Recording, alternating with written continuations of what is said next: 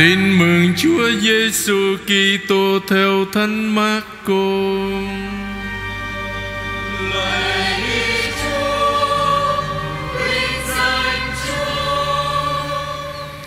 Khi ấy vừa ra khỏi hội đường Ca Phát Na Um, Đức Giêsu đi đến nhà hai ông Simon và Andre, có ông Giacôbê và ông Gioan cùng đi theo. Lúc đó bà mẹ vợ ông Simon đang lên cơn sốt nằm trên giường. Lập tức họ nói cho người về tình trạng của bà.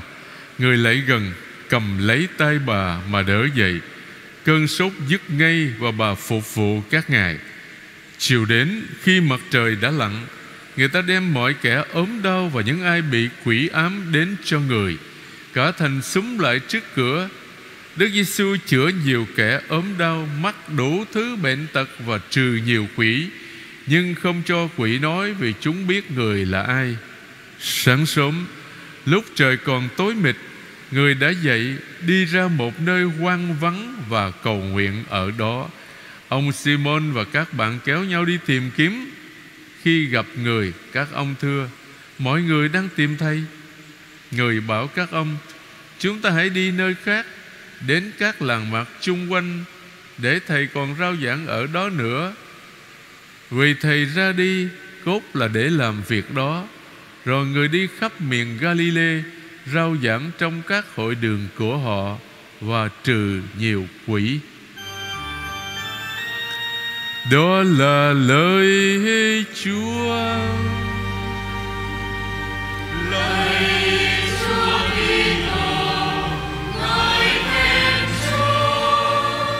Mà anh chị em ngồi. Thưa anh chị em Tôi xin chia sẻ với anh chị em bốn điểm Trong phần phù dụ lời Chúa Của ngày Chúa Nhật thứ năm Thường niên năm b Điểm thứ nhất là bài đọc một trách từ sách Gióp chương 7 câu 1 cho đến câu 4, câu 6 cho đến câu 7. Chắc chắn là hồi xưa tới bây giờ chúng ta cũng đã nghe đề cập đến nhân vật này. Ông Gióp là một người đạo đức kính sợ Chúa nhưng mà đau khổ quá chừng. Tôi muốn trình bày qua với anh chị em vắn tắt về nội dung của quyển sách này và thái độ của chúng ta trước những đau khổ mà chúng ta phải gặp trong cuộc sống thường ngày không có tránh khỏi được. Thưa anh chị em, sách Gióp được xếp hàng đầu trong các sách giáo huấn của Bộ Thánh Kinh. Sách này không chỉ là một câu chuyện Mà còn là Đề cập đến những vấn nạn lớn Về đời sống của con người Suy tư, Được suy tư một cách rất sâu sắc. Đây là một kiệt tác văn chương Của thế giới, thưa anh chị em. Đây là một tiếng kêu thống thiết Về thân phận của con người, Mà đời là bể khổ. Ta thử tìm hiểu vắn tắt Nội dung của cuốn sách này. Khởi đầu, Sách Gióp là một chuyện bình dân. Chuyện của một người thánh thiện tên là Gióp Ông sống trong vùng đất dân ngoại thời xưa tên là Út. Có lẽ nằm ở phía nam xứ Palestine ngày hôm nay. Địa vị của ông đáng để cho người ta ganh tị lắm. Tại sao? Vì ông là người lãnh đạo dân du mục. Một cách nào đó, Ông giống như tổ phụ Abraham. Chúa ban cho ông được bảy người con trai và ba người con gái. Một đàn súc vật bảy ngàn chiên dê, ba ngàn lạc đà, năm trăm đôi bò, năm trăm lừa cái Và một số rất đông tôi tớ. Ông là người giàu có nhất Trong số các con cái phương Đông. Ông là một người vẹn toàn, Ngay thẳng kính sợ Thiên Chúa Và tránh xa điều ác Dưới bất cứ hình thức nào.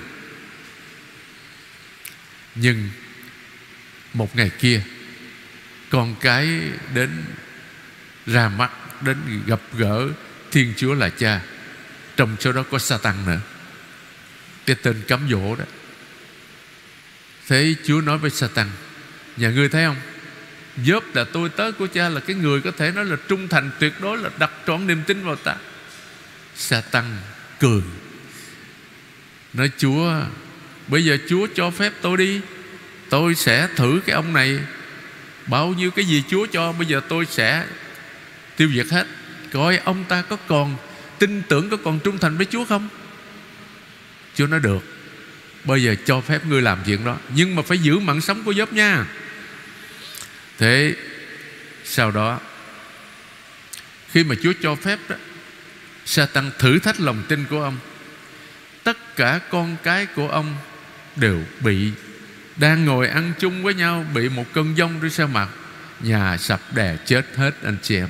Chết hết. Tài sản bị cướp sạch. Khi nghe báo tin dữ này, Ông trỗi dậy, Xé áo mình ra, Cạo đầu, Sắp mình xuống đất, Sụp lại và nói, Đức Chúa đã ban cho, Đức Chúa lại lấy đi. Xin chúc tụng danh Đức Chúa. Satan thấy ông Gióp Không có lung lay gì hết. Ông vẫn tin Chúa như thường. Đến gặp Thiên Chúa. Bây giờ xin Chúa cho tôi thử một lần nữa đi. Tôi thử thách ông nữa. Bây giờ tôi cho chính cái bản thân ông đó. Ông mang một cái thứ bệnh mà không có chết người, Nhưng mà làm cho người ta ghê tởm ông ta. Coi ông ta có còn trung thành với Chúa không? Chúa đồng ý. Thế, Bây giờ Chính bản thân ông Gióp bị cái gì? Bị một cái chứng ung nhọt ác tính Từ bàn chân cho tới đỉnh đầu, Thưa anh chị em. Ông ngồi giữa đống tro, Lấy mảnh sành mà gãi. Bây giờ, Vợ ông đáng lẽ cái người Phải chia ngọt sẻ bùi, Chia cái sẻ đắng với ông. Bảo ông Ông còn kiên vững trong đường lối vẹn toàn của ông nữa hay không? Hãy nguyền rủa Thiên Chúa đi Và chết đi cho rồi. Ông dốc tức giận Ông đáp lại với người vợ của mình. Bà nói như một cái mụ điên. Chúng ta đón nhận điều lành từ Thiên Chúa Còn điều dữ lại không biết đón nhận sao? Và trong tất cả mọi cái cơn thử thách tột cùng đó Ông Gióp không hề buông bất cứ một lời nào Trách móc, xúc phạm đến Thiên Chúa. Ông vẫn chúc tụng Chúa. Như vậy thưa anh chị em Chúng ta thấy ông Gióp tuyệt đối tin tưởng vào Thiên Chúa, Dù cuộc đời của ông gặp biết bao là thử thách gian trưng. Sau đó, Chúa ban lại cho ông gấp đôi Những gì ông đã mất đi Để tưởng thưởng lòng trung thành hiếm có Và lòng tin sắc son của ông. Thưa anh chị em, Giả sử thôi, Ở trong cuộc đời của chúng ta, Trong cuộc sống một ngày, Chúng ta gặp một cái trường hợp như ông Gióp Chúng ta có giữ được niềm tin của mình không? Chúng ta có thể thốt lên lời Chúc tụng Tú như âm không? Thường khó lắm. Khó lắm anh chị em. Cho nên Cái bài học của ông giúp Giúp chúng ta suy nghĩ lại Là cuộc đời của chúng ta nhất khoát là không thể tránh khỏi đau khổ Không thể tránh khỏi thử thách gian truân được. Nhưng mà chúng ta cần noi gương ông giúp, Đặt trọn niềm tin vào Chúa. Bởi vì Chúa là cha giàu lòng thương xót anh chị em. Ví dụ trong cơn đại dịch Covid-19 này, Ai trong chúng ta cũng sợ hết. Bây giờ nó biến thể, Bây giờ nó không có lường được, Không biết chừng nào nó chấm dứt Mà càng ngày nó càng phát tán ra. Hơn 100 triệu người rồi, Hơn 2 triệu người chết. Rồi không biết trong tương lai nó sẽ như thế nào nữa. Chúng ta hoang mang, Chúng ta lo sợ chứ. Tự nhiên con người mà.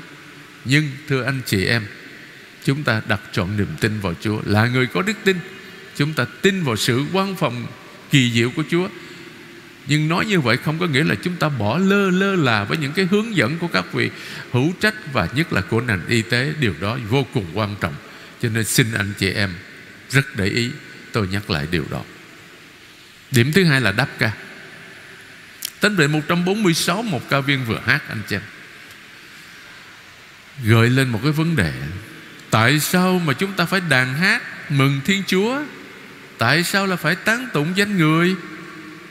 Thưa, Tác giả Thánh Vịnh 146 cho ta biết lý do này.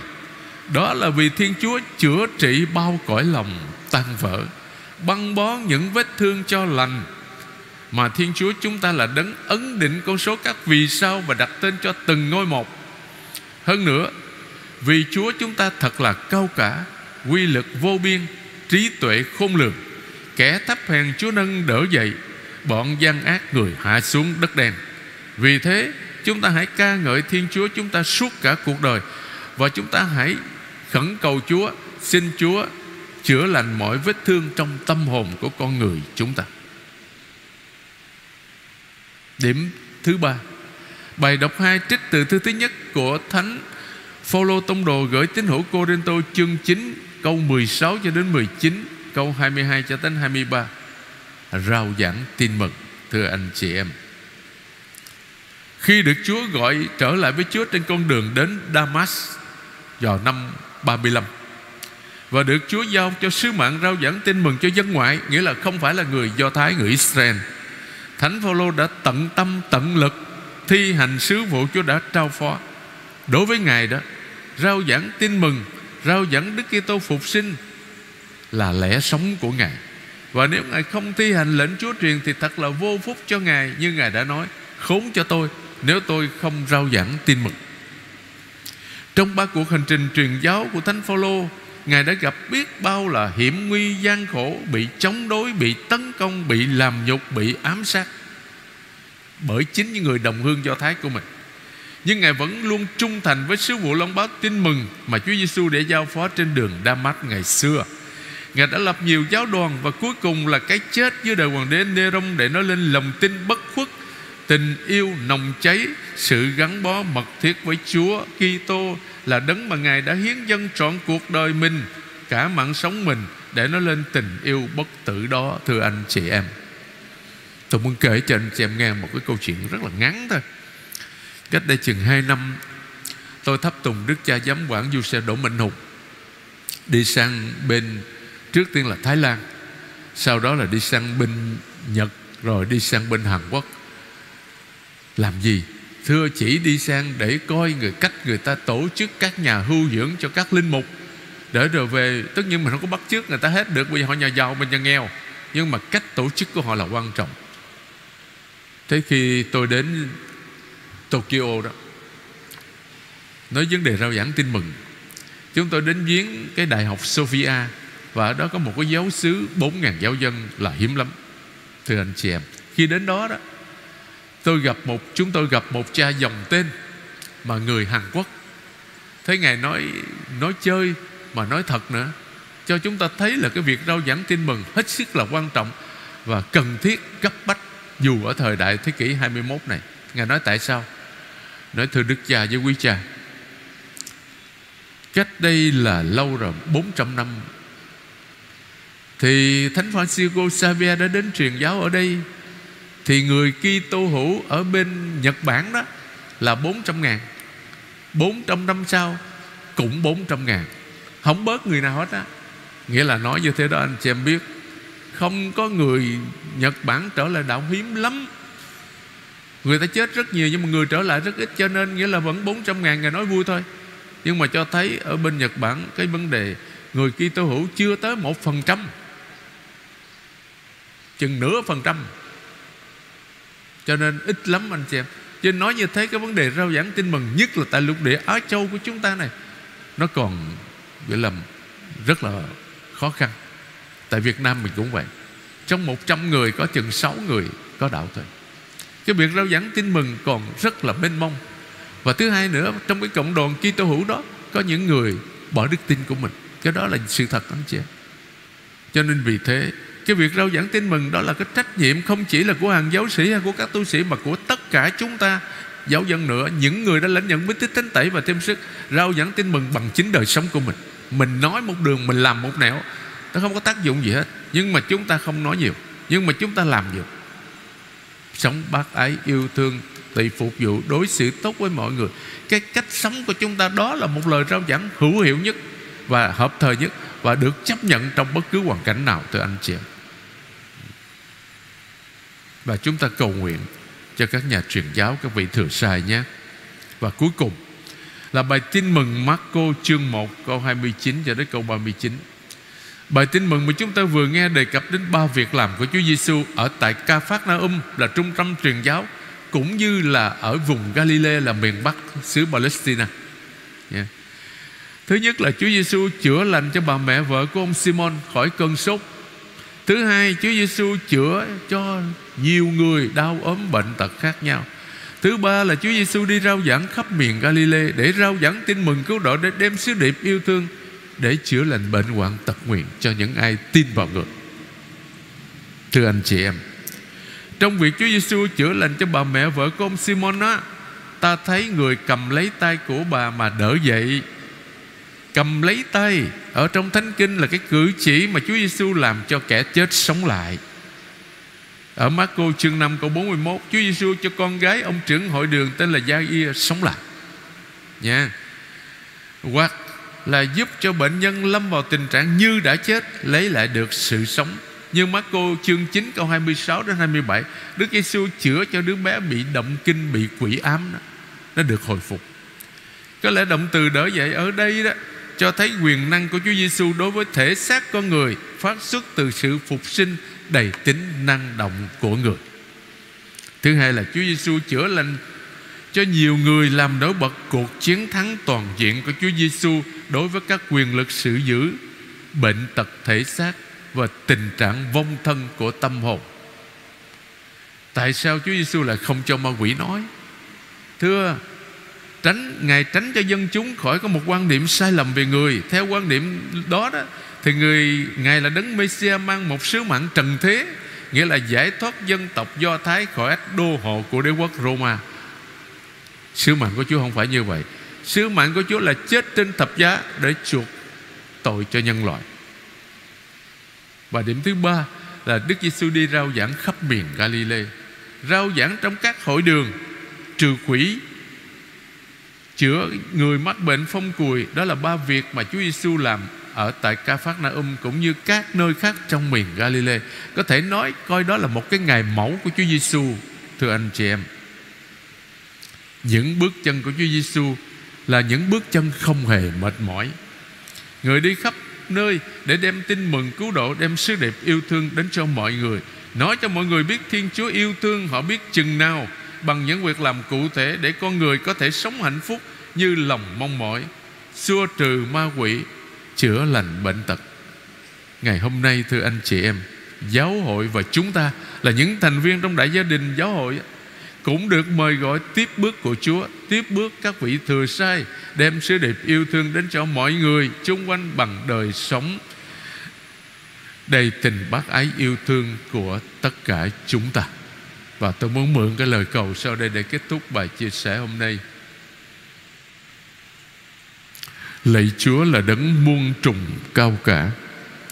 Quy lực Chúa vô biên, Trí tuệ Chúa khôn lường. Chúng con xin hết lòng cảm tạ Vì Chúa đã ban cho chúng con Chính con một yêu dấu là Đức Giêsu Kitô. Nhờ người, Chúa xây dựng hội thánh, Quy tụ hết mọi dân, Tha thứ người tội lỗi. Đề cao Người khiêm tốn, Hạ thấp kẻ kiêu căng. Nhờ người Chúa ban sự sống cho muôn loài muôn vật. Trên khắp mặt đất này, Chúng con xin hát mừng ca ngợi Chúa, Vì Chúa đã hết tình yêu thương chúng con. Amen.